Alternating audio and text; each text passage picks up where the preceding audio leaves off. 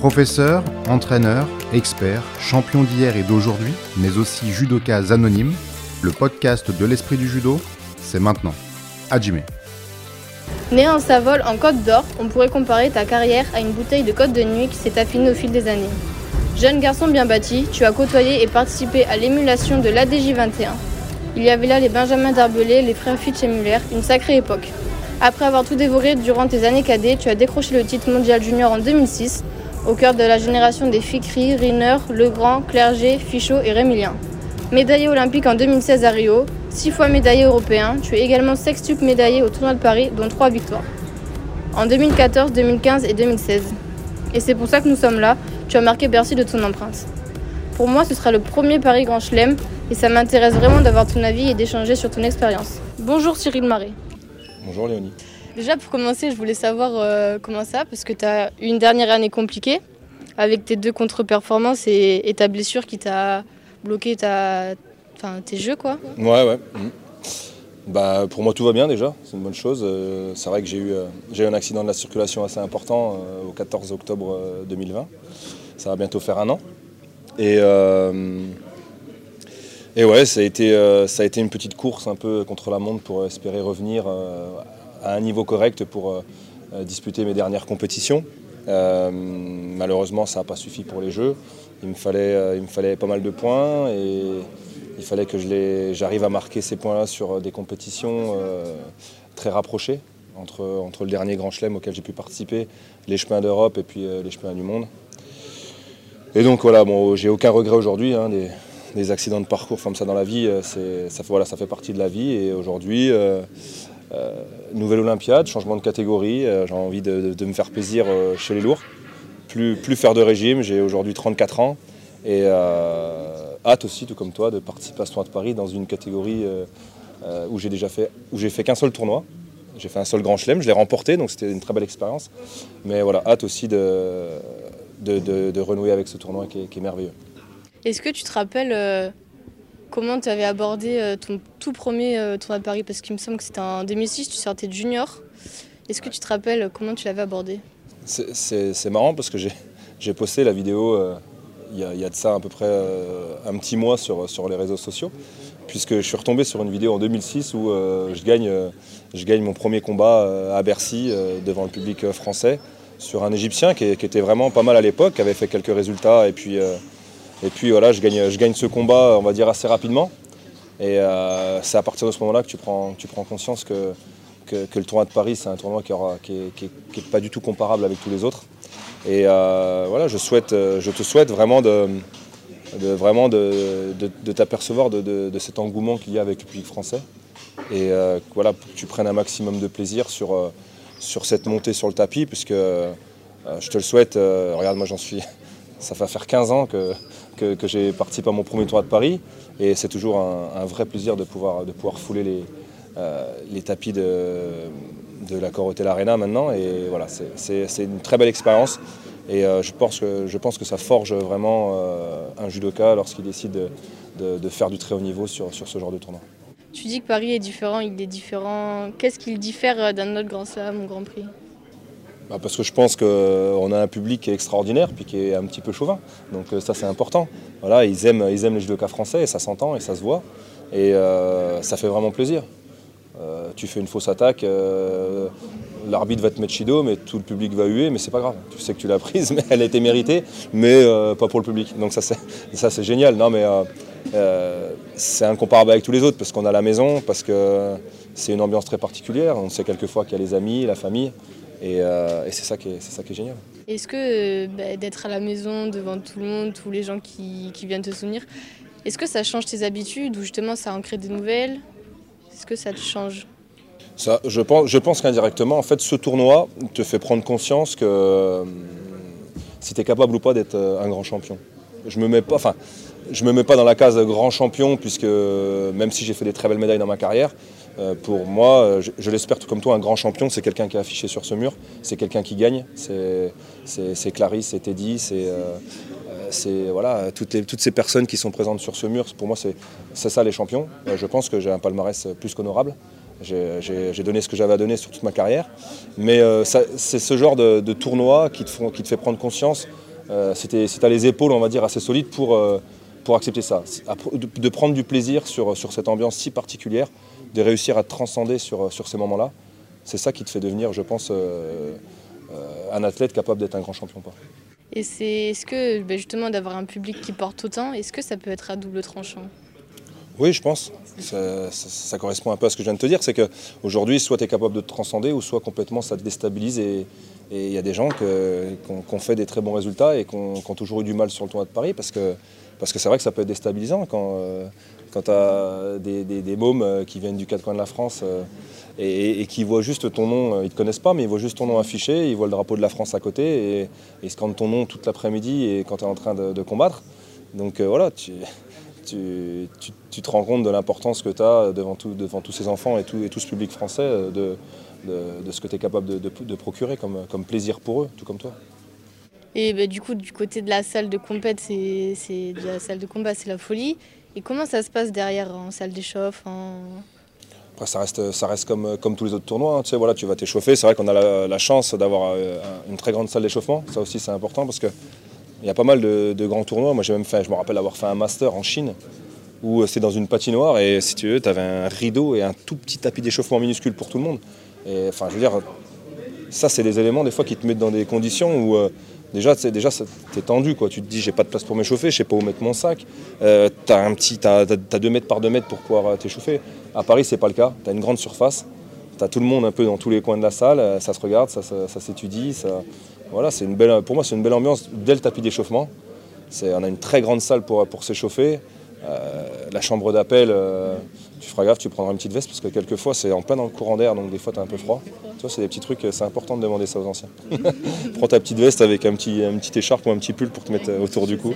Voilà, exactement. Et puis voilà, après, L'avantage qu'il y a, c'est que tu es, sous les coursives de, de l'accord Hotel Arena et, juste avant de monter sur le tapis, tu ton nom qui s'affiche et puis ça commence déjà à faire un peu de bruit parce que les Français sont là pour encourager les Français. Il y a, du coup, sur ce tournoi, il y a beaucoup de jeunes. Sur euh, la sélection en total, on est 56, il y a 22 jeunes. Ce sera leur premier tournoi de Paris et dans les jeunes, c'est des jeunes seniors ou des juniors. D'ailleurs, il y a encore des jeunes qui restent juniors dedans. Et euh, bah, du coup, pour moi aussi, ce sera mon premier tournoi. Est-ce que tu as un petit conseil à nous donner?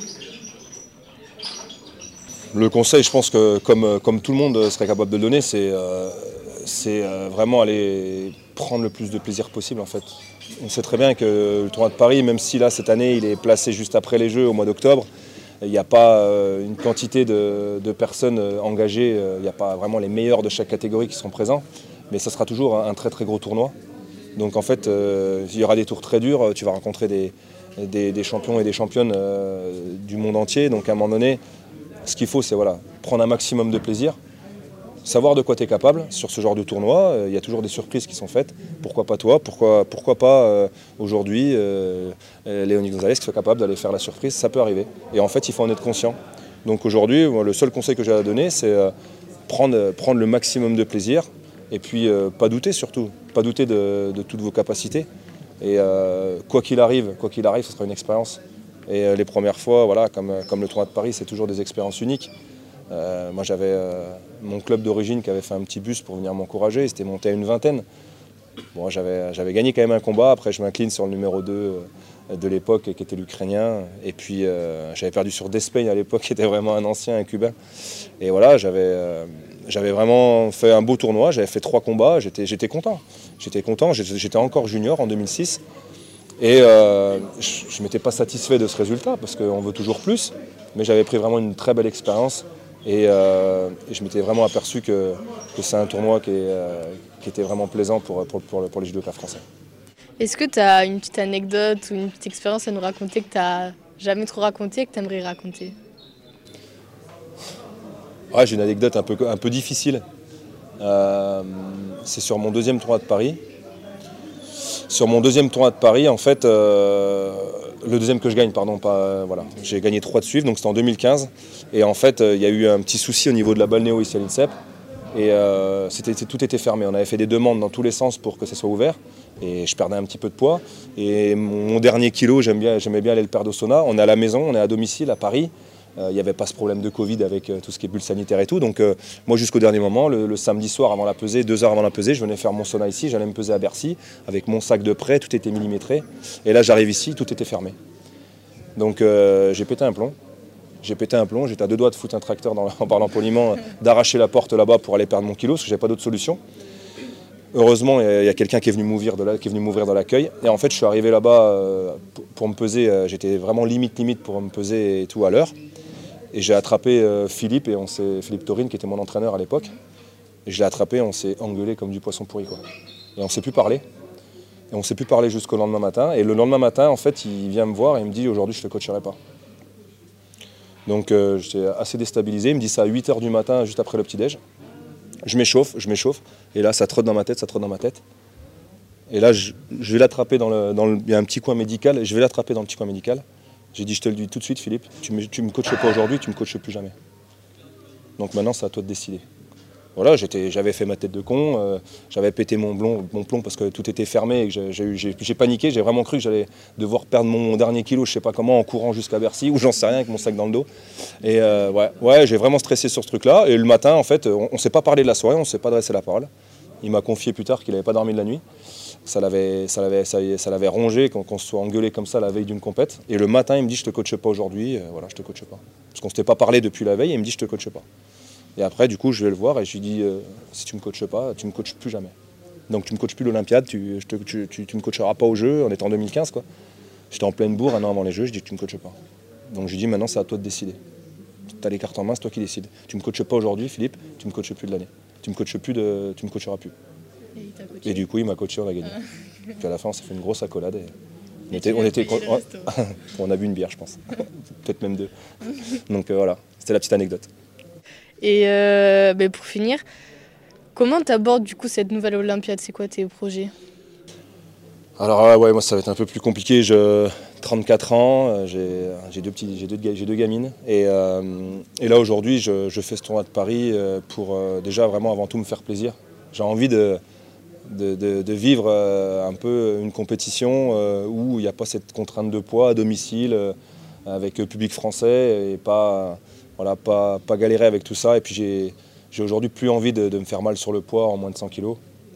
Euh, le fait de ne pas, avoir fait, de pas avoir participé aux Jeux à Tokyo, ça a été une petite déception. De voir l'équipe être championne olympique et tu te dis que voilà, tu aurais pu être avec eux, tu aurais pu vivre ce beau moment avec eux, ça a été aussi une petite déception, malgré que je sois vraiment très content pour eux, hein, c'est génial. Et puis euh, voilà, aujourd'hui, je vais, je vais me faire euh, ce tournoi de Paris avec le plus de plaisir possible, comme mon premier. Ce sera peut-être mon dernier, peut-être pas, je ne sais pas, mais voilà, en tout cas, je vais tâcher de prendre le plus de plaisir possible. Et aujourd'hui, vraiment, je vais essayer de voir euh, au jour le jour. Je vais, je vais voir ce que ça va donner sur ce tournoi. Si, euh, si ça se passe bien, pourquoi pas enchaîner sur euh, encore le tournoi de Paris au mois de février s'il a lieu. Je pense que normalement c'est le cas. Et puis peut-être faire un dernier chemin du monde en lourd si, Teddy n'est pas là ou si, ou si y a la possibilité. Mais aujourd'hui, je ne me fixe pas du tout comme objectif Paris 2024.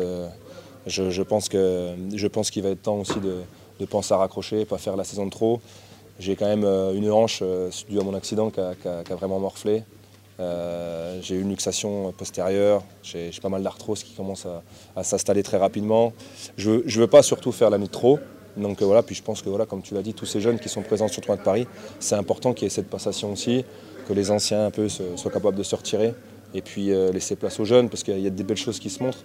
On a encore vu sur les championnats du monde junior euh, euh, des très beaux résultats, et notamment euh, leur victoire encore par équipe. moi, je trouve qu'aujourd'hui, que ce soit chez les garçons comme chez les filles, il y, a une belle génération qui arrive. Et je souhaite vraiment qu'ils soient performants le plus rapidement possible à haut niveau. Et je pense que ça passera comme ça, par faire des, gros tournois dès maintenant, prendre de l'expérience, accumuler un maximum d'expérience. Et c'est à travers ça, je pense que vous vous rendrez compte de ce qu'est vraiment le très haut niveau et puis euh, de savoir au fond de vous si c'est accessible ou pas. Le but, je pense que le but vraiment dans, le judo, c'est pas de se mentir. Et si jamais il y a la possibilité et, que vous envoyez euh, euh, la possibilité justement, et après derrière il faut s'en donner les moyens tout simplement. Mais avec de l'envie et de la détermination, tout est possible. Merci. Je t'en prie.